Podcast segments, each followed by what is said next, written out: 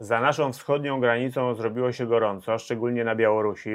A jaki to będzie miało wpływ na polskich eksporterów i ryzyko na tych rynkach? O tym będę rozmawiał z panem Tomaszem Ślagórskim, wiceprezesem KUKE Dzień dobry, panie prezesie. Dzień dobry panu, dzień dobry państwu. Panie prezesie, te rynki wschodnie, nasi sąsiedzi wschodni, czyli Białoruś, Ukraina, Rosja, to już tradycyjnie rynki obdarzone większym niż przeciętne ryzyko. Dlaczego tak się działo? Może zacznijmy właśnie od scharakteryzowania tych rynków. Tak, no, te rynki tradycyjnie są nam bardzo bliskie ze względu na mm, powiązania historyczne, e, kulturowe i dosyć chętnie są eksplorowane przez, przez polskich e, eksporterów, zarówno jeśli chodzi o eksport towarów, jak i inwestycje w tych krajach. E, natomiast no, w porównaniu z naszymi rynkami zachodniej Europy, czy z sąsiadami naszymi z południa, czy z krajami nadbałtyckimi, te kraje charakteryzują się no, nie tylko podwyższonym ryzykiem handlowym, czyli związanym jakby z sytuacją finansową poszczególnych kontrahentów, klientów e, polskich eksporterów, ale również szeroko rozumianym e, ryzykiem e, politycznym.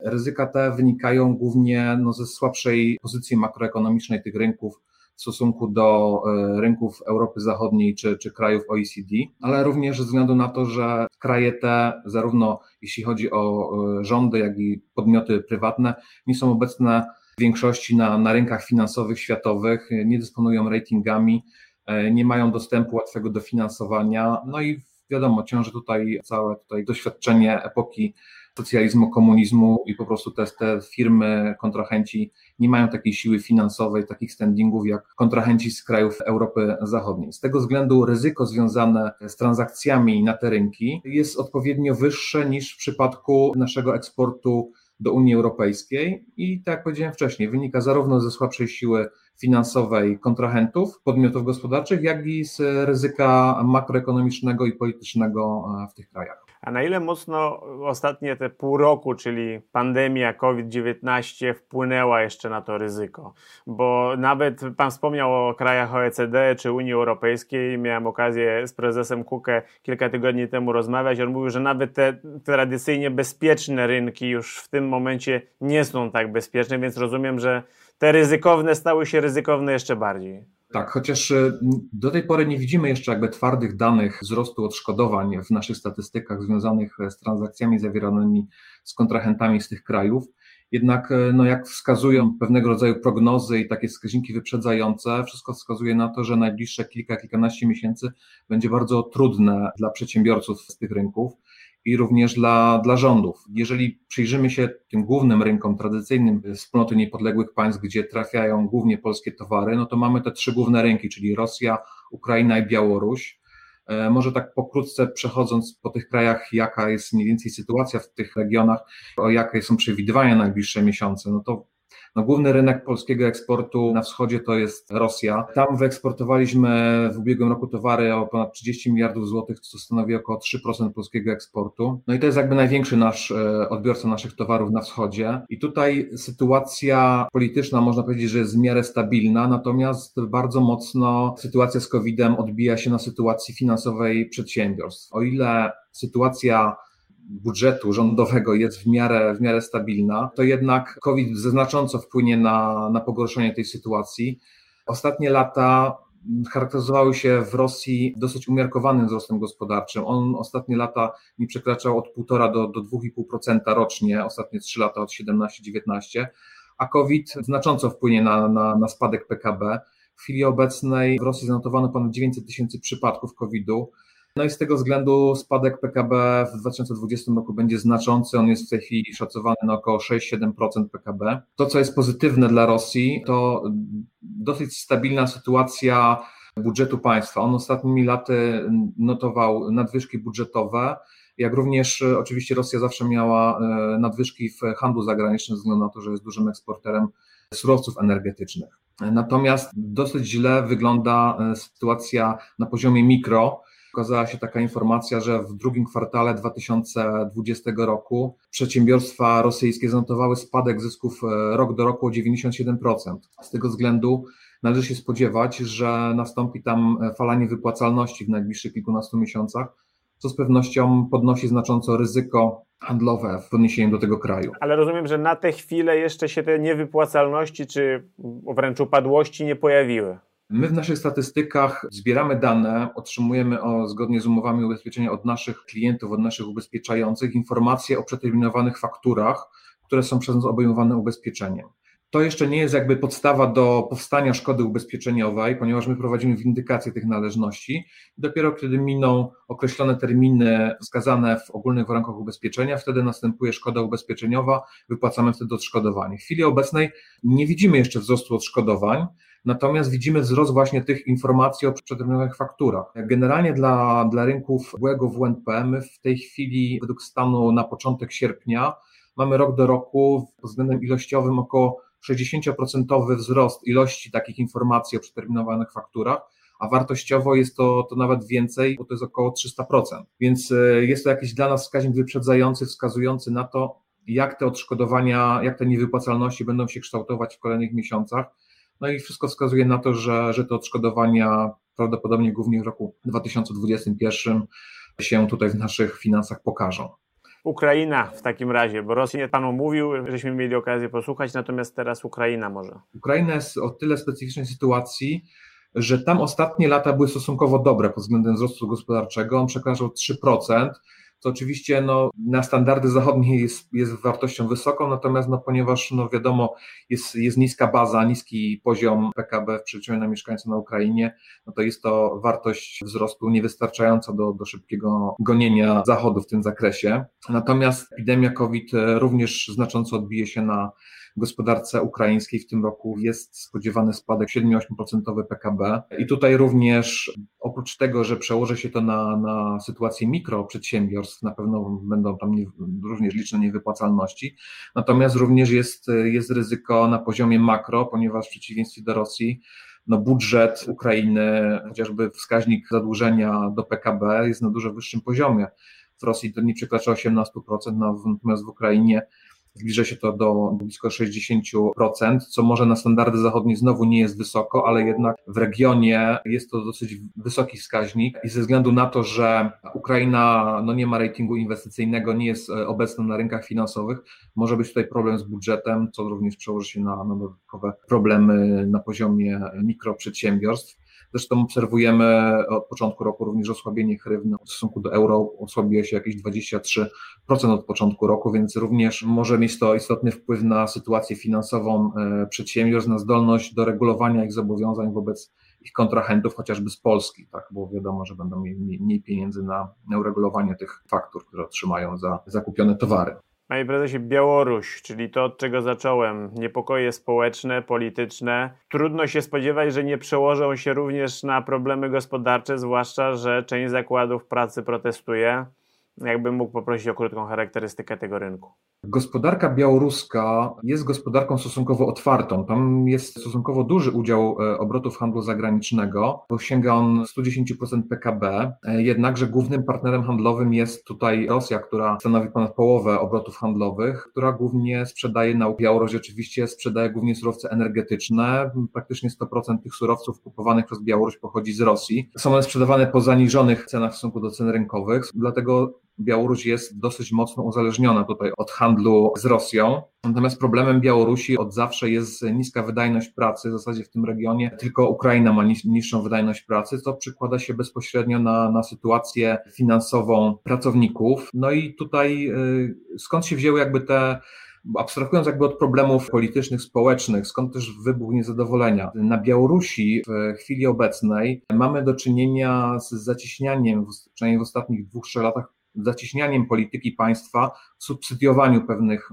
fragmentów części gospodarki, jak również subsydiowaniu obywateli, na przykład w dofinansowaniu kosztów ogrzewania czy czynszów. Ze względu na to, że po ostatnim kryzysie w 2015 roku, w którym Białoruś była zmuszona do dewaluacji waluty i również finansowała wzrost gospodarczy zwiększonymi wydatkami publicznymi, tam również bardzo mocno urósł dług publiczny w stosunku do PKB i w chwili obecnej przez ostatnich dwóch latach rząd białoruski starał się ten problem ograniczyć, a przez to ograniczał to dofinansowanie.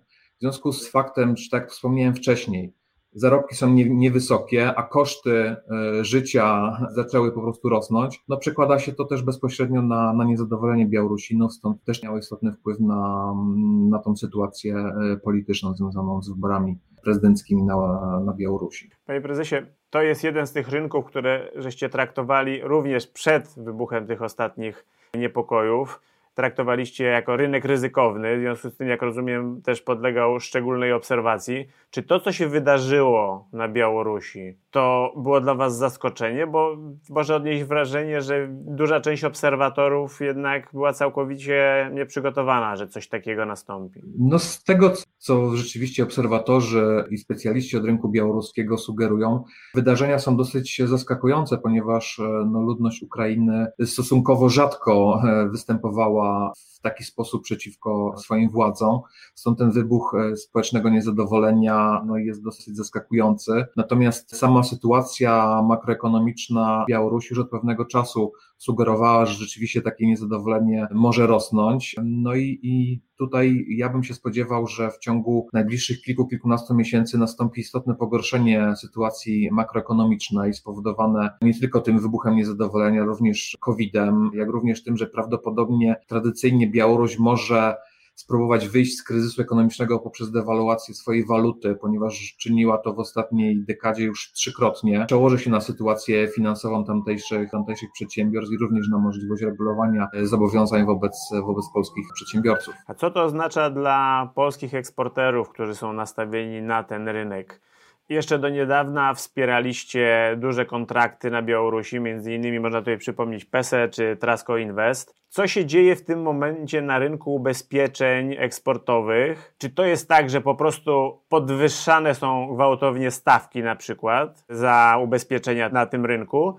Czy po prostu ubezpieczyciele uciekają i żadne produkty nie są oferowane dla eksporterów na rynek białoruski? W przypadku ubezpieczeń takich najbardziej popularnych, najczęściej wykorzystywanych, czyli ubezpieczeń kredytu kupieckiego, ubezpieczeń należności, my oferujemy rozwiązania oparte o gwarancję Skarbu Państwa na te ryzykowne rynki.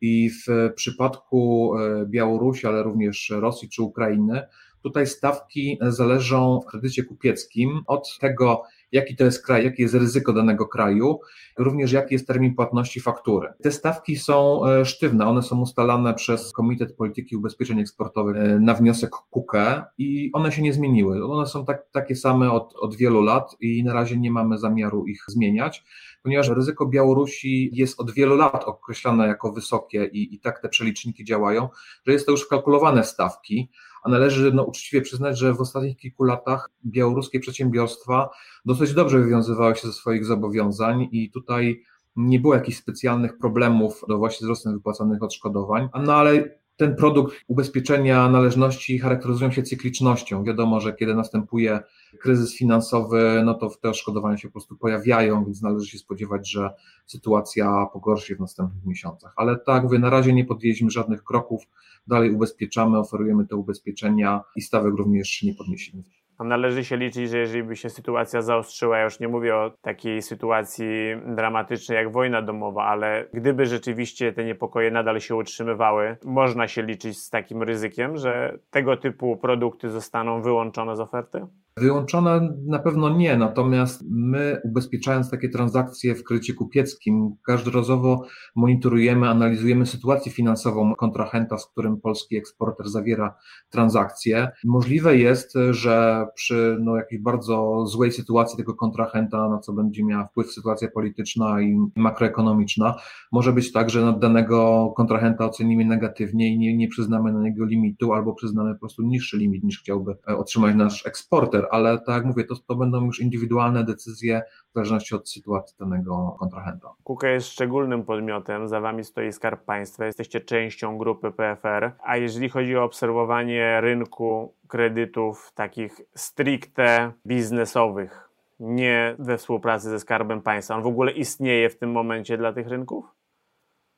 Czy istnieje dla, dla rynków wschodnich, w szczególności, w szczególności Białorusi? W naszej działalności akurat KUKE mamy, mamy ten podział na, na tą część komercyjną, którą ubezpieczamy jakby na własny rachunek na podstawie ustawy o działalności ubezpieczeniowej i tutaj rynek białoruski no, nie jest obejmowany tym ubezpieczeniem. Natomiast oferujemy ubezpieczenia na te rynki ryzykowne ze wsparciem z Skarbu Państwa, tutaj jest gwarancja Skarbu Państwa, więc nasze jakby finanse jako KUKE tutaj nie są zagrożone, ponieważ Tutaj Skarb Państwa zapewnia środki na wypłatę tych odszkodowań. Natomiast w przypadku innych naszych konkurentów na rynek białoruski, jak przypuszczam, raczej nie, nie występuje pokrycie ubezpieczeniowe. Być może jakieś pojedyncze transakcje są ubezpieczane, natomiast standardowo te rynki o podwyższonym ryzyku, tutaj jakby apetyt na ryzyko ze strony innych komercyjnych ubezpieczycieli jest, jest bardzo ograniczony. Kierunek wschodni co prawda się wiązał zawsze z ryzykiem, ale wiązał się często też z dużymi zyskami, jeżeli się ktoś odważył na nim inwestować. Kto w tym momencie może do Was przyjść i liczyć na to, że wesprzecie go ofertą ubezpieczeniową,